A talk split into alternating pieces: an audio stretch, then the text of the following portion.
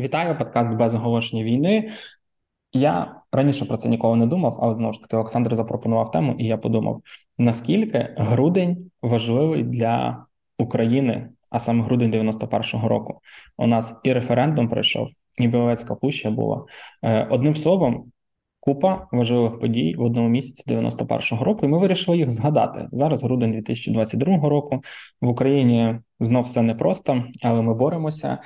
Але поки що згадаємо події 31-річної давності. Також нагадаю, що у нас є Patreon. Дякую всім, хто підписується. Ми це дуже цінуємо. Якщо ви хочете підтримати наш подкаст, будь ласка, підписуйтесь, будемо вам дуже вдячні. А поки в грудень 91-го. Я ось додам, що мене тоді ще не було. Мене теж, але е, я теж довгий час не усвідомлював, наскільки переломним теж для всієї світової історії став грудень 91-го року і кінець Радянського Союзу. В принципі, ж кожен, кожна політична спільнота, кожна держава має е, якісь ключові моменти власної історії. В українському випадку таких може бути декілька. Тобто сьогодні я буду е, принаймні доводити, що одним з таких фундаментальних місяців нашої історії е, на рівні з лютим 2014 року або лютим березнем 22 року був грудень 91 року. Це був час народження України як справді незалежної, хоча ще досі не в повній суверенної на той момент держави. І Справді, після провалу Путчу, Путчу ГКЧП. Е, серпневого, так званого серпневого путчу 91-го року, радянський союз вже і так якби неминуче котився в прірву. Вже було це для багатьох зрозуміло. Е, при цьому проголошення акту незалежності України 24 серпня 91-го року було, хоча і важливим, але швидше символічним падінням е, комуністичного режиму в Україні, бо фактично держава досі зберігала свою життєздатність. Е, в Москві сидів Горбачов, хоча в Україні і в інших республіках Радянського Союзу почалися дуже цікаві процеси, про які ми зараз будемо говорити. Е, як відомо, парламентарі Української Верховної Ради під тиском Москви і Вашингтону, які абсолютно боялися. Потенційного розпаду радянського союзу запропонували формулу підтвердження акту незалежності на всеукраїнському референдумі, який запланували на 1 грудня. Е, логіка тоді була проста, і е, далеко не всі американські, російські та й українські політики вірили, що ідея незалежності здобуде масову підтримку мешканців радянської України. Е, більше того, електоральна історія останніх років. Показувала, що настрої абсолютно неоднозначні, оскільки в березні 91-го року 70% українського суспільства висловилося у референдумі за подальшим існуванням радянського союзу, тобто відповідності до запропонованої Михайлом Горбачовим, тобто президентом радянського союзу, концепції нового союзного договору. І осінь 91-го року минула під знаком гучної інформаційної кампанії, яку вели всі зацікавлені сторони, зокрема орієнтовані за на незалежність комуністи на зразок е, лідера Верховної Ради Леоніда Кравчука, представники Народного руху України. Вони агітували, аби народ підтримав е, референдумі незалежність. Але існувала теж величезна група твердоголових комуністів, які закликали своїх прихильників відкинути акт незалежності протягом цього референдуму. І ці драматичні події серпня 91-го року згуртували навколо Леоніда Кравчука значну частину українського політику. Е, в соцопитування, в принципі, показували невпинне зростання Е, популярності ідеї незалежності протягом всієї осені 91-го року. Візит е, Кравчука до США і Канади у вересні 91-го року на Генасаблею ООН вселяв йому впевненість е, в тому, що світова думка теж поволі схиляється до ідеї підтримати незалежну Україну, хоча це теж не було абсолютно однозначне. І за таких обставин Кравчук в односторонньому порядку вийшов з процесу обговорення нового союзного договору, е, процесу, який справді тривав, е, попри фактичну дезінтеграцію держави внаслідок поразки серпневого путчу, попри те, що вже фактично відкололися від радянського союзу Балтійські країни, але Горбачов далі продовжував просувати лінію на підписання нового союзного договору. Восени 91-го року український парламент теж фактично бойкотував союзний центр на чолі з Горбачовим. Тобто віддавав навіть перевагу контактам з республіканськими урядами, тобто вже прямими контактами, умовно, Київ-Мінськ, Київ-Москва з Єльциним, а не з центром, союзним центром на чолі з Горбачовим. Агітаційна кампанія тоді проводилася під гаслами досить годувати Москву за незалежну Україну. Тобто показували, що це саме українці вклада мають найбільший вклад в функціонування радянського союзу, і щойно Україна перестане бути членом радянського союзу, ну тоді вже справді заживемо. Більш-менш так виглядала ця вся інформаційна кампанія осені 91-го року. Українські газети переповідали прогноз експертів Deutsche Bank, і цей прогноз він теж доволі був популярний. Досі про нього говорять. Що мовляв, е, Україна має най, найбільший економічний потенціал серед всіх пострадянських країн. Е, нині цей прогноз часто згадується, аби показати, що от Україна не використала цей потенціал. Хоча значною мірою це теж був елемент маніпуляції. Тут треба було переконати мешканців, що щойно е, розірветься остаточно зв'язок Києва і Москви, життя справді покращиться. І українського громадянина, е, так як етнічного українця, зрештою близько 11 мільйонів е, етнічних росіян в Україні, їх всіх переконували обрати незалежність. А відповідно обрати економічний добробут. Бо економічний добробут був головним аргументом в тому, що українці підтримали на референдумі незалежність з Москви. Вже тоді доносилися зловісні натяки, що незалежність України спровокує етнічний конфлікт. Е, радник Горбачова Георгій Шахназаров е, радив тому використати етнічну карту для зірвання грудневого референдуму. Були й такі проекти, і вже в жовтні 91-го року у Москві розглядали можливість. Підняти питання претензій щодо Криму, щодо Донбасу, щодо Півдня, е, все, аби Україна відмовилася від незалежності. Тоді Горбачов не погодився на заклики своїх безпосередніх радників, і напередодні референдуму він все-таки заявляв Бушу, американському президенту, що не вірить у розділення України і Росії. Він тоді сказав, що ці дві держави це гілки одного дерева, і ніхто не зможе відірвати їх один від одного. Тобто він до кінця продовжував вірити, що все закінчиться підписанням в тій чи іншій формі нового союзного договору.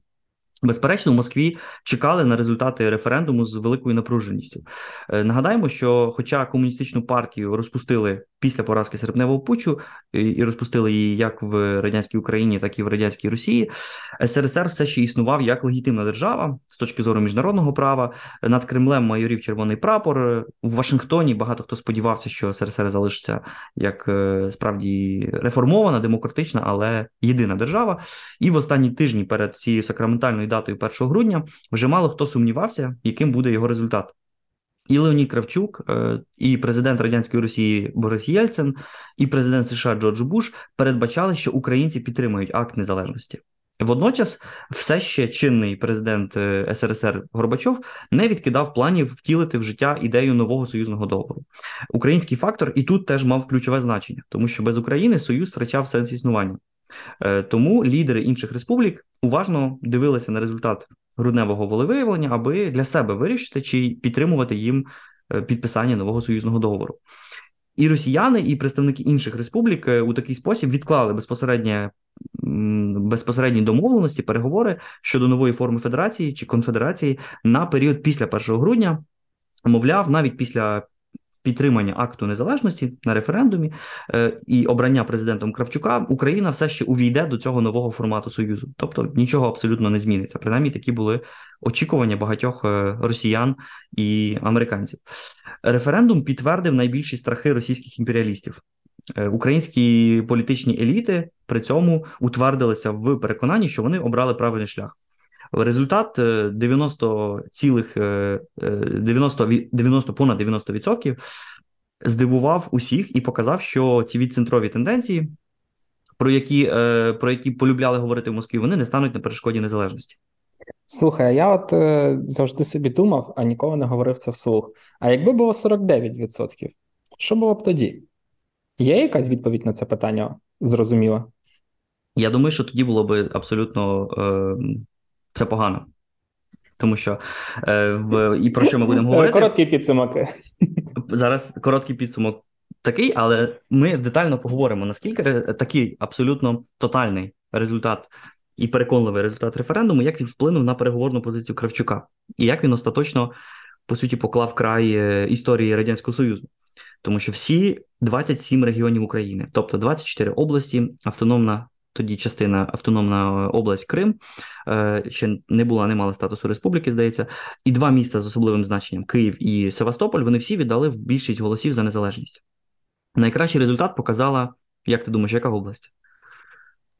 Е, ну там ж, здається, була чи Тернопільська, чи щось таке. Тернопільська явка 97%, тобто собі важко уявити зараз таку високу явку. Незалежність підтримали майже 99% виборців. Е, досить високий результат показали східні і південні е, регіони: 84% Донеччина і Луганщина, 54% Крим, Крим, в якому 67% становили етнічні росіяни.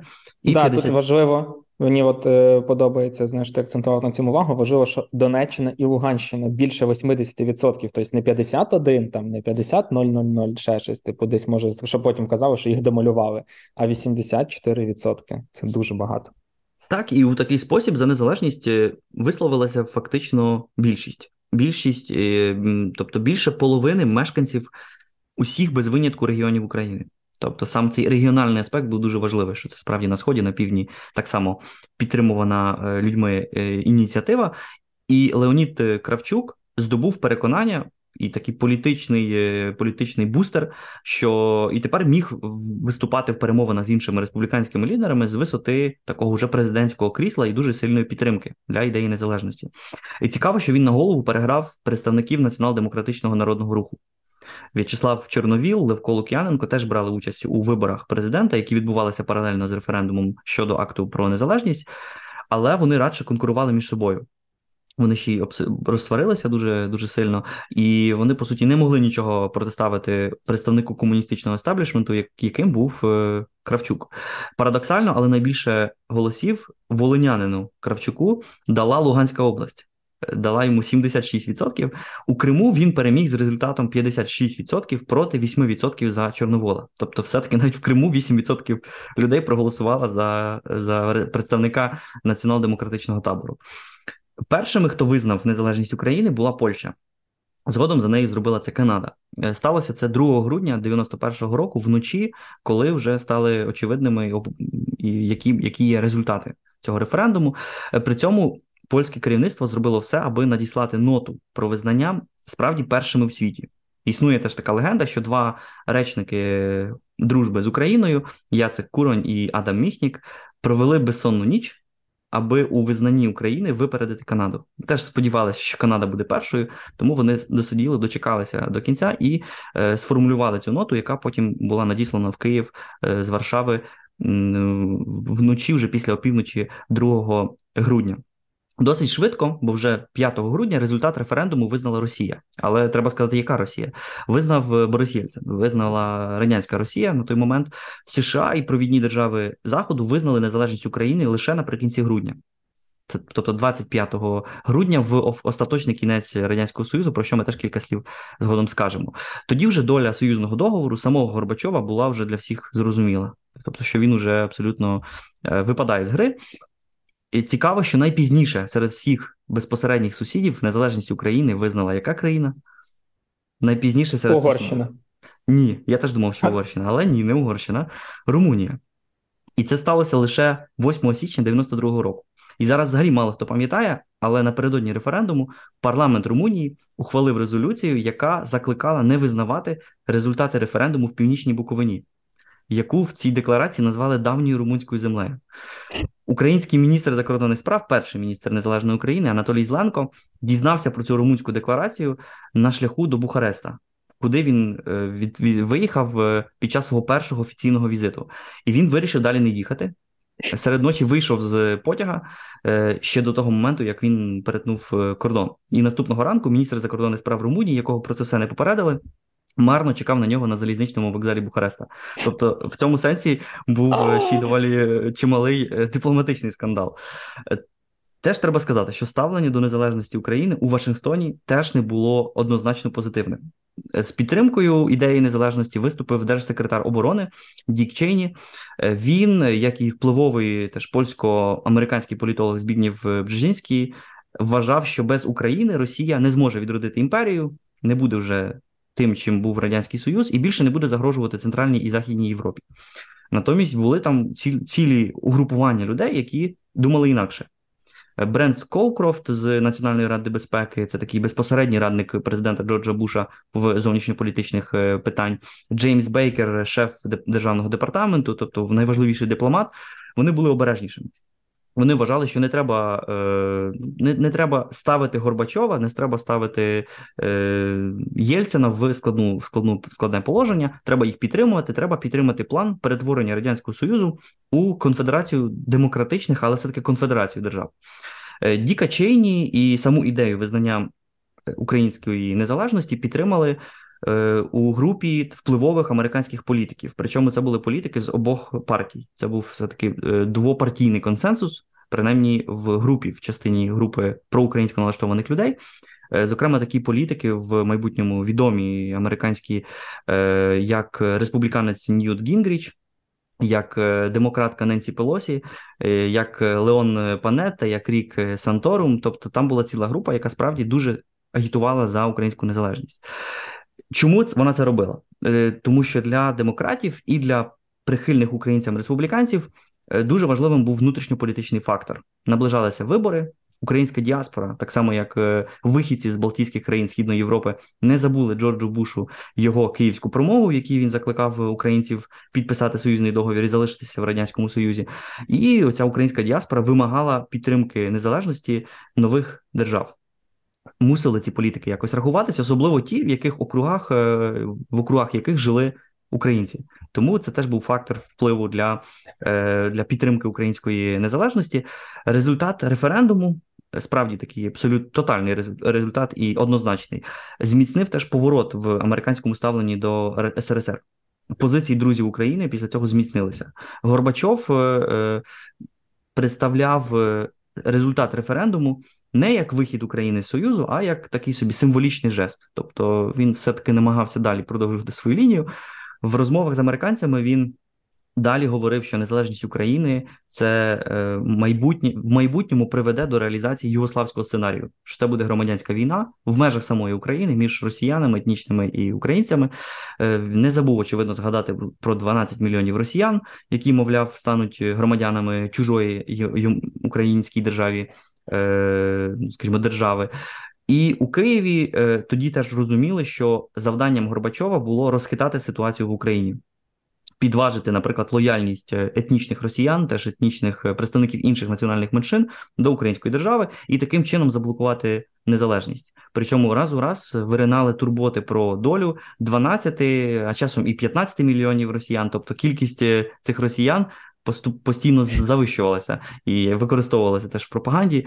І питання приналежності Криму вже тоді стояло питання Криму. Е, казали, що ну взагалі невідомо, чи Крим е, виступить е, з підтримкою української незалежності. Але події 1 грудня прискорили процес розпаду СРСР. Бо на відміну від Горбачова, Єльцин, Борис Єльцин, шеф саме російської частини Радянського Союзу, досить швидко визнав результати референдуму. Він усвідомлював вже неможливість е, втілення планів нового союзного договору, принаймні в тій формі, в якій бачив це все Горбачов. І відразу після референдуму він запропонував Горбачову ідею Слов'янського Союзу у складі України, Білорусі і Росії. Е, Горбачов відмовився, бо він вважав, що для утримання влади потрібно було приєднати до цього нового союзу різні середньоазійські республіки. Тобто він розраховував, що Союз буде мати наближені до СРСР е, географічні межі. У Єльцина теж усвідомлювали, що час грає проти такого союзу, бо в Москві відчували, що треба якнайшвидше зібратися, оскільки Україна переживає ейфорію, і треба скористатися моменту, поки там остаточно не вирішили е, ставати незалежною державою, і треба було схиляти Україну до поступок. І саме так, 7 грудня у Білорусі, на запрошення голови Верховної Ради е, Білоруської держави Станіслава Шушкевича, зібралися Кравчук, Єльцин і власне білоруська делегація з їхніми радниками. Разом з Кравчуком до Мінська відбув е, тодішній прем'єр-міністр України Вітольд Фокін. Е, це такий гірничий інженер зі сходу України, який дуже переймався наслідками розпаду єдиної економічної системи. Причому переймався настільки, що був готовий підтримати входження України до нового союзу. Тобто Кравчук приїхав до Біловежської пущі разом з людиною, яка насправді не особливо хотіла розпаду радянського союзу. З Мінська українська і російська делегації попрямували справді до цього заповідного комплексу у Віскулі у Західній Білорусі, де, за словами Шушкевича, делегаціям вдасться втекти від е, політичної повсякденності, від е, уваги журналістів і посидіти в таємниці від від інших. Я думаю, тут ще був інший фактор, чому саме там, тому що треба було теж, мабуть, сховатися від служб від КГБ і від людей Горбачова, які абсолютно хотіли не допустити до дезінтеграції е, самої держави. Е, Віскулі були теж однією з державних мисливських резиденцій, побудованих для найвищого радянського керівництва за часів е, Хрущова. Е, сама сама ця е, резиденція розташовувалася всього за 8 кілометрів від польського кордону в білоруській частині Біловезької пущі. Е, найціннішою здобиччю, як відомо для мисливців, там були зубри, Тобто, я не знаю, як як це правильно пояснити. Ну, величезні тварини. В регіоні теж великою популярністю тішилася настоянка під назвою Зубрівка або Жубрувка. Тобто те, що те, що теж є доволі таким е, традиційним напоєм в тій частині е, регіону. Як як ми запишемо випуск і не згадаємо про алкогольну? То, то ще буде, ще дуже багато буде. Напередодні приїзду української і російської делегації до Біловезької пущі білоруські господарі приготували необмежений запас зубрівки. Потрібно було дуже добре приготувати самі перемовини. Після приїзду українська делегація пішла на полювання. При цьому вона не чекала на приїзд Єльцина. І тоді росіяни сприйняли це як непокору, як вияв неповаги. Як це так? Українці полюють без без, без братніх е, росіян. Взагалі, росіян дратувала показна незалежність українського керівництва, е, бо керівництво, українське керівництво в той момент справді переживало ейфорію. Е, результати референдуму показували, що ну хто в дому в домі господар, і нічого з цим росіяни вдіяти не могли. Натомість білоруський представник Станіслав Шушкевич намагався все-таки злагоджувати цю важку атмосферу. Він був більш лояльний до до росіян. Е, гостей він приймав доброзичливо. Хоча, як представник е, інтелігенції, він поступався політичними впливами і зв'язками у Москві партапаратнику В'ячеславу Кебичу, який був таким головним е, контактом е, росіян у білоруському керівництві. Е, сам тристоронній саміт почався увечері 7 грудня 91-го року, і почався він з вечері трьох делегацій. Єльцин на вечерю запізнився, змусив всіх інших чекати. Коли він долучився до загальної групи, то виявив, що сидить навпроти Кравчука.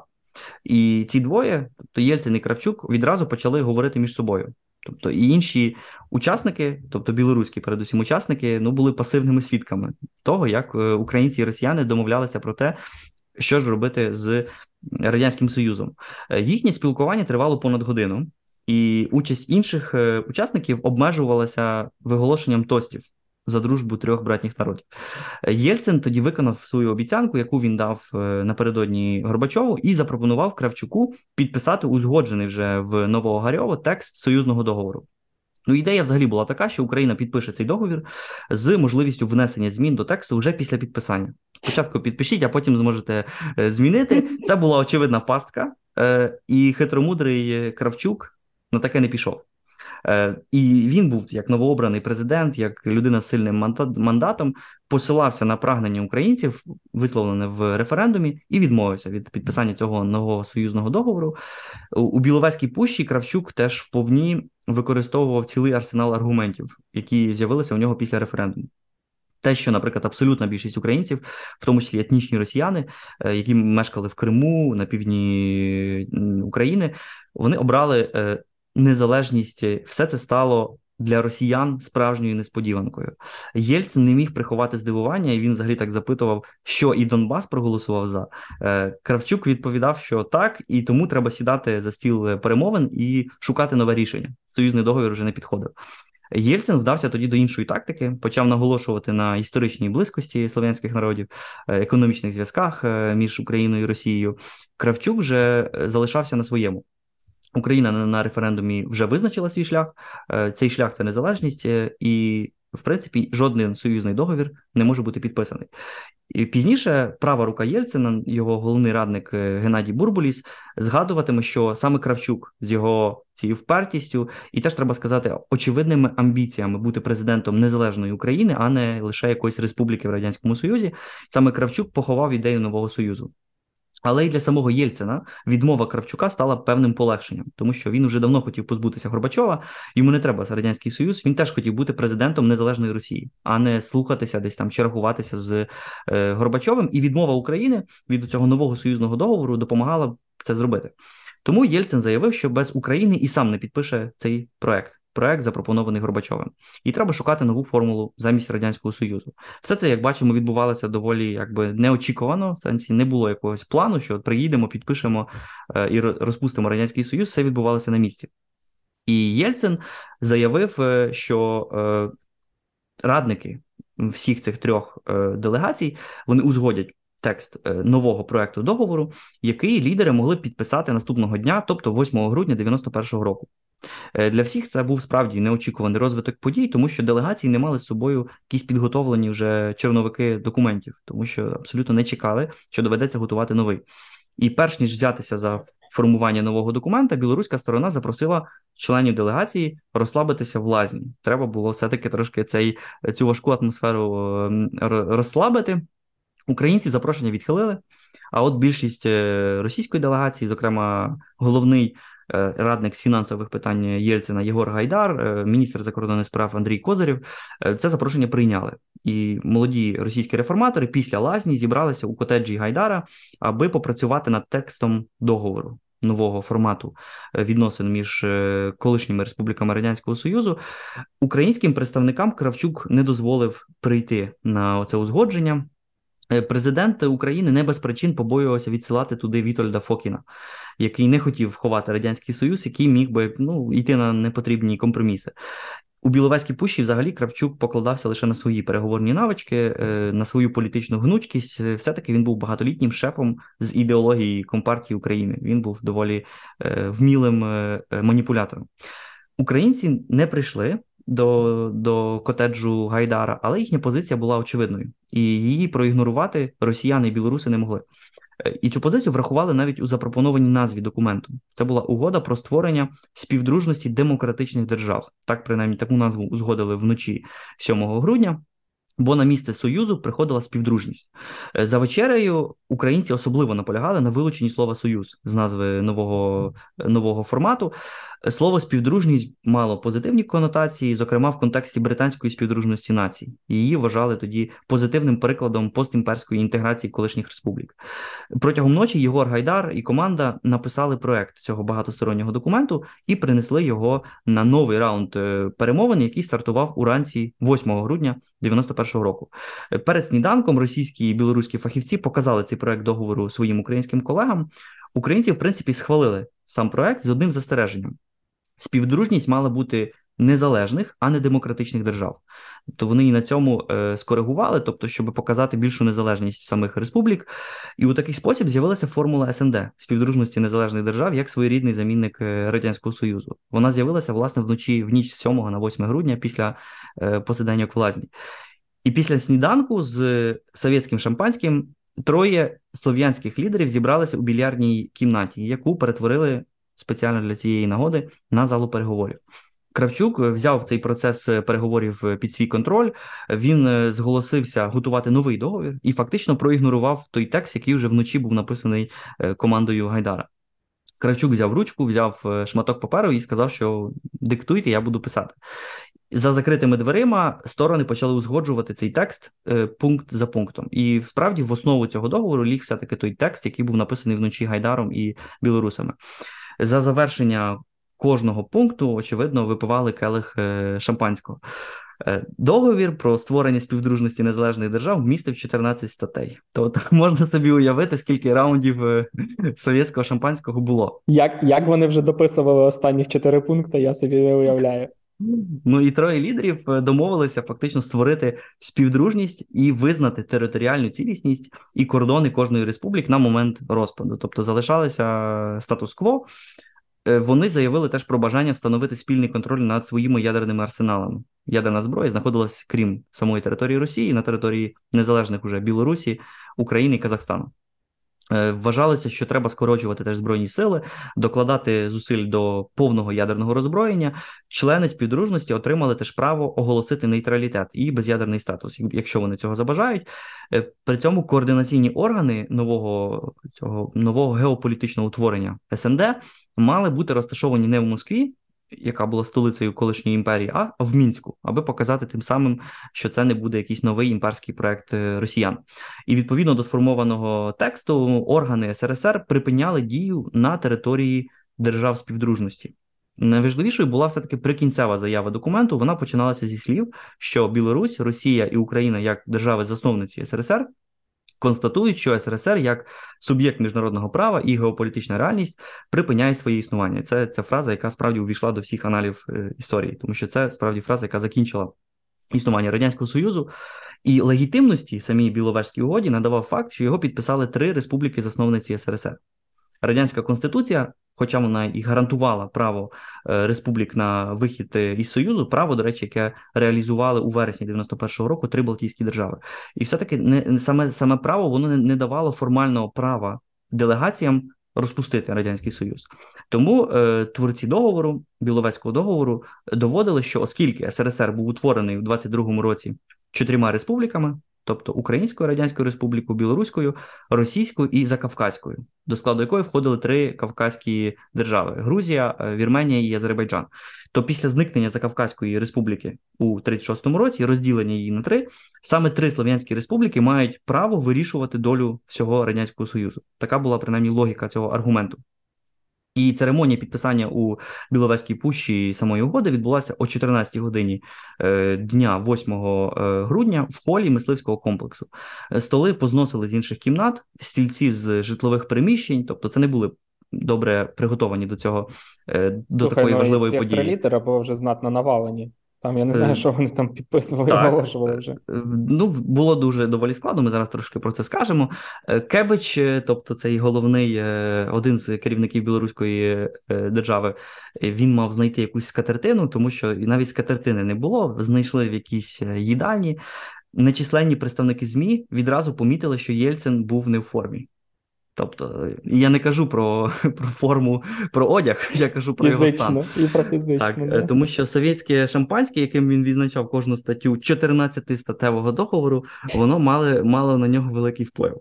Е, журналістам відразу сказали і порадили не ставити Єльцину жодних питань. Ну, але щойно церемонія завершилася, Єльцин, який був в дуже доброму настрої, сам вирішив сказати кілька слів. Мій язик, мій ворог, да? Ну і в цей момент працівник апарату білоруської делегації, якому дали чіткі інструкції, аби нікому не задавати питань, раптом перервав е, Єльцина і сказав: Борис Миколайович, не треба нічого казати, все і так ясно. На це Єльцин сказав, ну дуже так в своєму стилі. Ну, якщо вам все ясно, і вийшов е, з приміщення. Ну на цьому прес-конференція закінчилась. Тобто, справді це все відбувалося в такому доволі е, специфічному кліматі. І зразу після цього Єльцин зателефонував до Буша. А Кравчук зателефонував до Горбачова, і вони повідомили про підписання біловерських угод. Е, Горбачов був розлючений тим, що відбувалося за його спиною, і вимагав розмови з Єльциним. А Єльцин при цьому ну теж не не, не випадково не дзвонив самому Горбачову. Він хотів передусім поговорити з американцями. Горбачов теж хотів бачити всіх трьох слов'янських лідерів у себе на килимку у Москві наступного дня. Але ані Кравчук, ані Шушкевич їхати до Москви не збиралися. З'явилися чутки, що літаки підписантів е, е, договору могли збити в повітрі за наказом Горбачова і КГБ, поки вони будуть повертатися до себе додому. Е, цього не сталося, але Єльцин був і без того підбитий, тому що він прибув до Москви рано вранці 9 грудня. П'яний абсолютно як чіп, з літака його ніби там мали виносити, тобто він він вже сам не міг пересуватися. Кравчук Кравчук повертався до Києва е, теж великим на страхом двох. на своїх двох, але він боявся, що літак можуть збити. Тому задля безпеки він не казав родині про свої плани. Е, біля резиденції в Києві він застав озброєних людей. Ну і вже, в принципі, був готовий до того, що зараз його заарештують, як того, хто виступив проти цілісності Радянського Союзу. Але це виявилися охоронці, яких прислали його охороняти, тому що справді ситуація була доволі грізна. І, в принципі, Біловезькі угоди, підписані 8 грудня, вважаються датою смерті Радянського Союзу. Е, ще 21 грудня, тобто через декілька тижнів, на саміті в Алматі, в Казахстані, до цієї СНД, до співдружності незалежних держав, приєдналася решта колишніх республік. Декларація, підписана в Алматі, підтверджувала. Фактично клінічну смерть вже радянського союзу водночас вказувала, що СНД не є ані державою, ані недержавним таким утворенням. Тобто, це була просто багатостороння організація. Сторони декларували бажання опрацювати статут цієї організації. Статут готували протягом всього 92-го року. А підписали його теж в мінську, який став таким формальним центром е, всієї СНД. У січні 93-го року Україна не підписала статут, а отже, де Юре не стала членом е, цієї співдружності. Е, саме ж закінчення історії радянського союзу відбулося у Різдво 25 грудня 91-го року, коли з Кремля зняли червоний стяг а Горбачов виступив зі зверненням до громадян вже не існуючого СРСР. Він заявив, що припиняє діяльність як президент, звинуватив лідерів республік у знищенні радянського союзу. Причому мав на увазі не лише Кравчука там чи Шушкевича, але і самого Єльцина, як одного з тих, хто взяв участь у цьому нелегального, нелегальному, на думку Горбачова, е- дійстві. Горбачов не говорив про у цій своїй прощальній промові але, наприклад, всі розуміли, що ключову роль у похованні самої ідеї союзного договору відігравала Україна.